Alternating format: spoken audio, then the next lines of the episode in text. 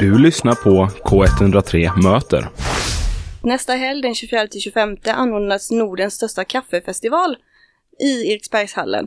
Och vi har besök i studion av Steven Maloney och Filip Odeholm. Jajamän. Är det ni som anordnar festivalen? Kan ni berätta, vad är Nordic Coffee Fest? Ja, exakt. Uh, ja, Nordic Coffee Fest det är en stor kaffefestival, så egentligen det är som en mässa fast uh, inte så tråkiga vibes som en stor mässa. Uh, vi har hur mycket kafferosterier som helst in i ett rum så du kan få komma förbi och smaka på kaffe, testa kaffemaskiner, lära lite om kaffe.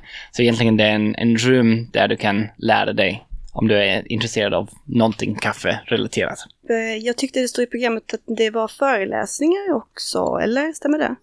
Exakt, så vi kommer ha eh, två scener inne på festivalen. Det här är ju på Eriksbergshallen här i Göteborg. Eh, där vi kommer ha eh, människor från eh, branschen som kanske driver företag inom branschen eller har jobbat länge i, i branschen som står på scen och berättar eh, om det de håller på med eller om deras arbete.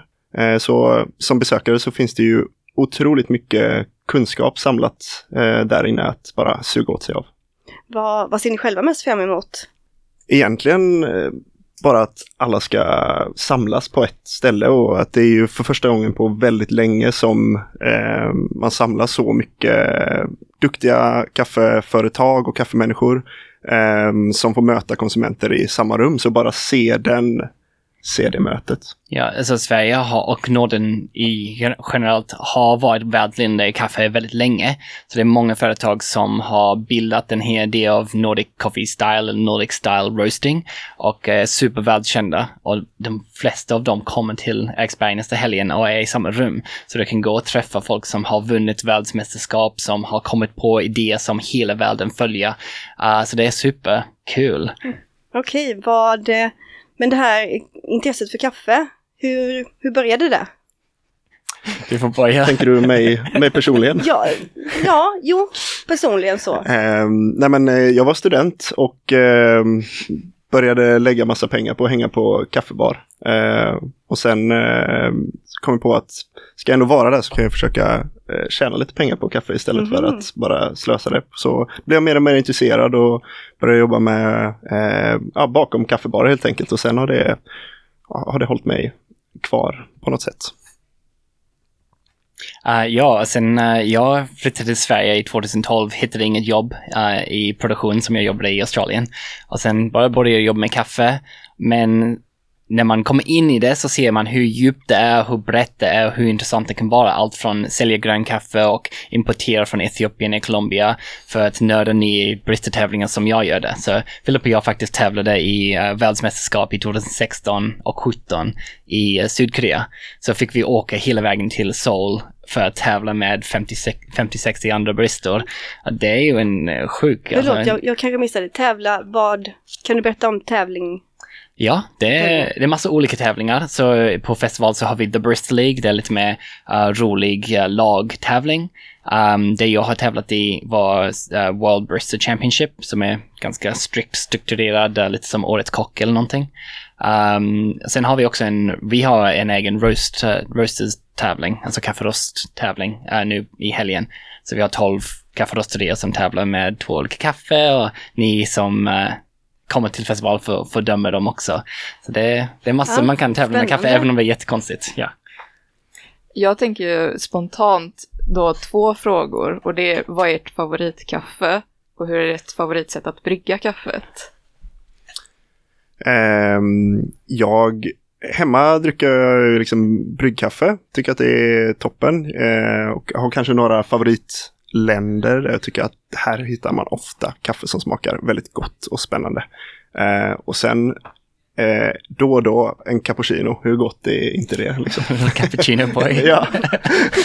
När vi jobbade i café tillsammans, Filip alltid drack en cappuccino och en kanelbulle typ varje dag, konsekvent. Det måste man.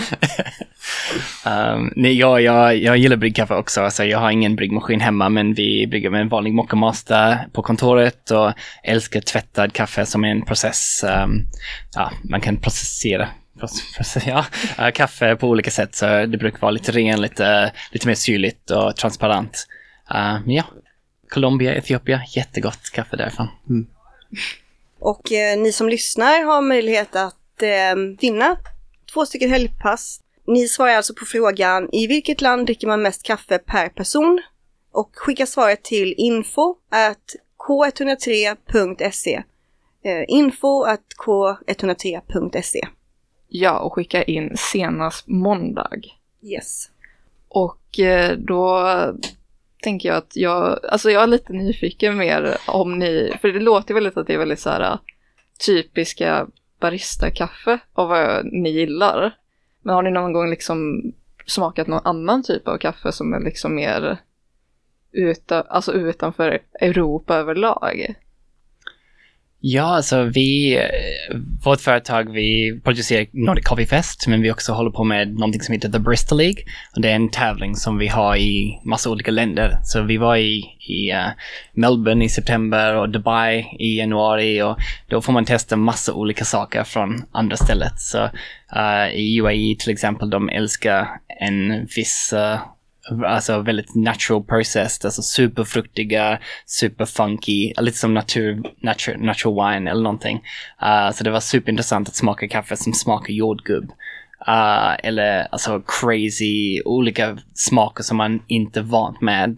Om, om man tänker typ vanligt kaffe som smakar lite besk och har inte så tydliga fruktiga smaker.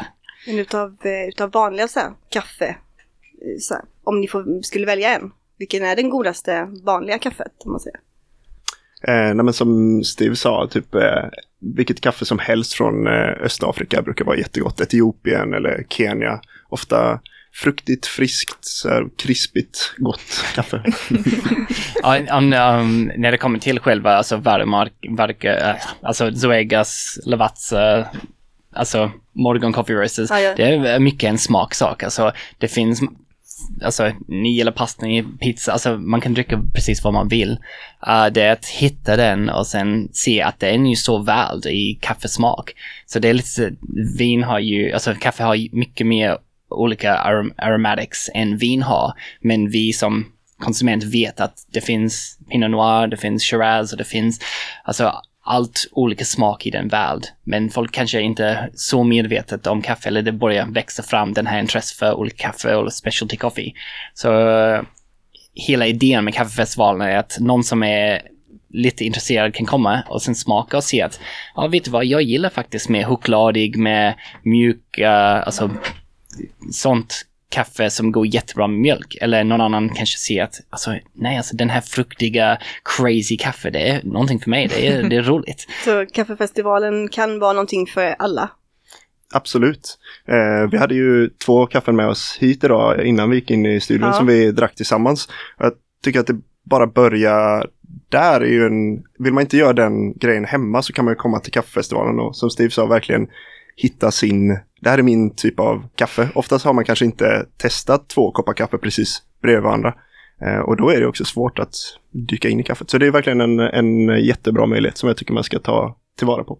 Vi vill inte att kaffefestivalen är bara för oss Bristol eller superbajsnödiga kaffenördar. det är ju för alla. Alltså, Mm. om du vill bara ha lite mer mil miljötänkt kaffeval eller lite mer sustainable, alltså habits, eller du vill lära mer om hur man ska Alltså, göra bättre latte art hemma. Det är också kaffefestivalen till dig också. Det behöver inte vara super, super djup. Ja, för ni har ett fokus på hållbarhet i festivalen. Om ni... Ja, men exakt. Vi, vi hade en ganska ambitiös mål att vara the most sustainable coffee festival in the world. Uh, och det är dels att det är inte så många events och för, uh, festivaler som tänker så mycket på det. Så um, ja, vi försöker göra ganska mycket på olika, olika håll för att minska vår, vår på, påverkan. Tack så mycket för att ni kunde komma hit på intervjun. Eh, när var det den här, eh, om ni kan berätta när och var eh, Nordic Coffee Fest är? Det är nästa helg den 24 och 25 februari på Eriksbergshallen här i Göteborg.